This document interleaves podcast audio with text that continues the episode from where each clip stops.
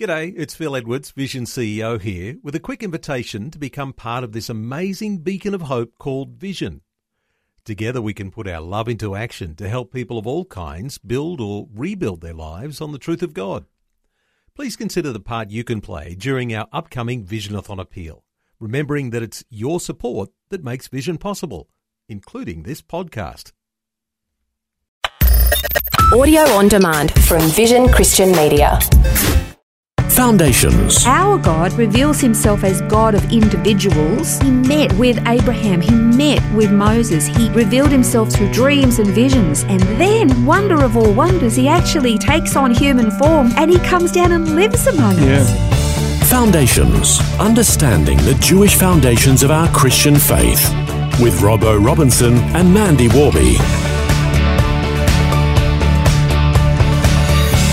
We are continuing on this fascinating series looking at the names of God and understanding the various facets of God, his character, that we can learn from his different names. And today we're going to be learning about the name Yahweh and why it's uniquely different from all other names that God uses for himself and why this name makes him uniquely different from all other so-called gods. It's a very, very important name and it carries a lot of controversy with it as well because we really actually don't know how it's pronounced. It's mentioned or it's used 6,800 times. Wow. In the Old Covenant, that's a lot of times. Yeah, well, compared with other ones we've done where there's been 30 or 40. Exactly. So that's huge. It's a lot. And you kind of think, well, there's a strong emphasis here with this name. It is actually God's personal name. That's why it's so important that we grapple a little bit with how we say it, I think. Mm. It's known as the Tetragrammaton. And usually modern translations of the Bible use the name Jehovah or Adonai instead of Yahweh. Now, Jehovah, that's wrong because there's no J in the Hebrew alphabet at all. So Jehovah is completely, utterly wrong. And Adonai, as we learned in a previous program, is talking about being a lord and master or owner. That carries a particular connotation with it. So when it comes to the name Yahweh, that's probably closer. But we actually don't know. And the reason we don't know is that after the destruction in 70 AD of the temple, at the time only the priests used the name Yahweh or however it was spoken. And all of the documentation that was in the temple was destroyed. Everything was destroyed. And so there was no record of it. The people weren't using it. Only the priests and the priesthood was. The temple was now gone, which means the priesthood was now wiped away. So therefore there was no record of it. Now, when you look at the Hebrew language, there are no vowels in the Hebrew language. What they use are vowel markers, and that's a little system of dots and dashes and things like that, little tiny squiggles. It's called the Nikud, which is all fine and well and wonderful. So it basically says there's a vowel that goes here, but it just doesn't say what the vowel is. Yeah, well, it'll have a consonant and then it'll put a dot or a dash or a squiggle somewhere around that consonant that tells you what the vowel sound is going to be. Wow. The problem was that the Nikud actually wasn't invented until the second half of the first millennium. So that's quite new. So any ancient documents that they find where the name of Yahweh, which is spelled Yod-Heh-Vav-Heh in the Hebrew language, there are no vowel markers there, which means they don't actually really know how it's pronounced. Now, the closest they've come to is Yahuwah. That's what they think it is. Well, I guess that's where we get Jehovah from. That's kind of a very poor English transliteration, I guess, isn't it? Precisely. But again, if there's no J, where do we get the J from? It's like the name Jehovah Jireh, which we will get to. That's actually both of those are wrong. There's no J's in Hebrew. So it's kind of interesting, this name. But the fact is it's his personal name. In Exodus chapter 3, where we really see this strongly in verses 14 and 15, it says, God said to Moses, I am who I am. And he said, thus you shall say to the sons of Israel, I am has sent me to you. God furthermore said to Moses, thus you shall say to the sons of Israel, the Lord Yahweh, the God of your fathers, the God of Abraham, the God of Isaac, the God of Jacob, has sent me to you. This is my name forever, and this is my memorial name to all generations. Yeah. So, of course, we see that Yahweh is the God of individual people in there. Yes, he's very personal. This is the standout distinction of the God of the Bible as compared to all other religions. The God of the other religions is not personal. He's not intimate with his people. We saw how God revealed himself as a husband to his people, this idea of this marriage relationship. There is no closer relationship that you can experience between anybody than that of a husband and wife. Yep. That in itself shows us very clearly that God is personal. You look at the New Age philosophy. Today they call it the New Spirituality. 10 years ago it was New Age.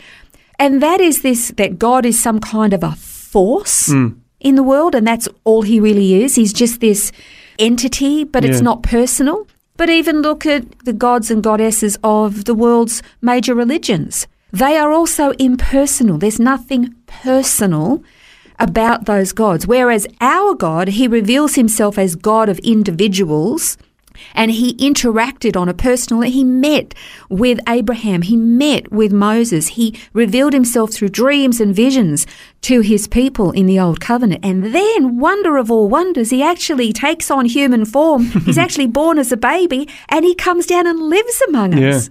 There's nothing more intimate and personal than that. It's like God is trying to, in every way possible, he's trying to show, I want to be close to my people. What about that verse that says he even knows the numbers of hairs on our head? Yeah. I mean, that's personal and intimate. But the interesting thing about this name of Yahweh or Yahuwah or Yod-Heh-Vav-Heh, however we say it, and we mentioned this before in other programs too, is that religious and Orthodox Jewish people will not say this name. They say that it's the unpronounceable name of God, so therefore they won't pronounce it.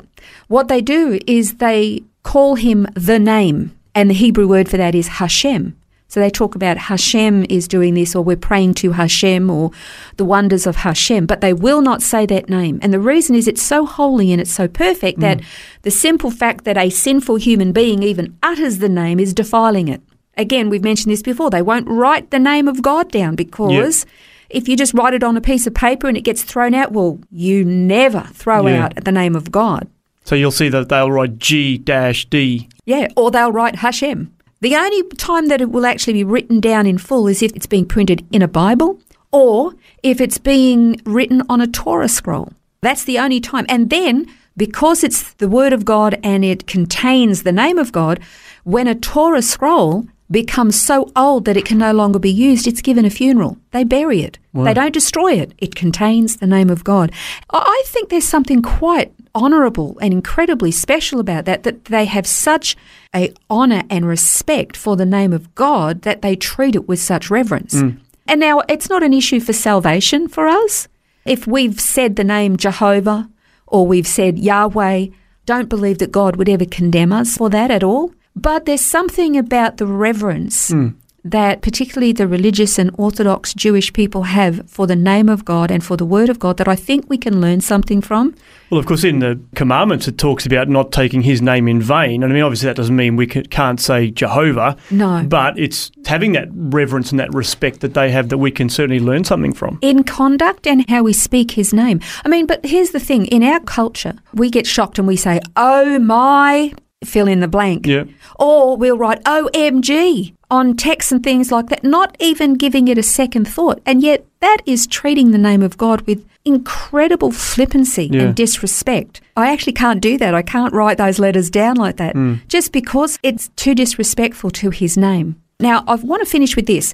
Let's just say you got to meet Queen Elizabeth. You would address her as Your Majesty or something along those lines. Your Royal Highness. Your Royal Highness. But what if she invited you for afternoon tea and as you're sitting there chatting, she says, look, Robbo, just call me Elizabeth. Okay, there's a dynamic change in that. You would still be highly respectful of who you were sitting with, but it's more personal. It's more intimate. She said, look, just call me Liz. It's fine.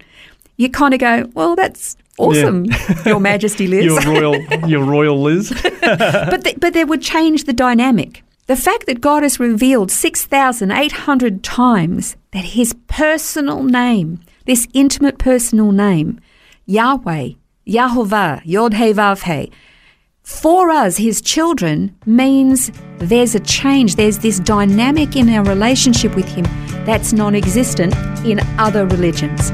We'll continue to explore and dig a little bit deeper with Yahweh when we find out on our next program about Yahweh-Jireh.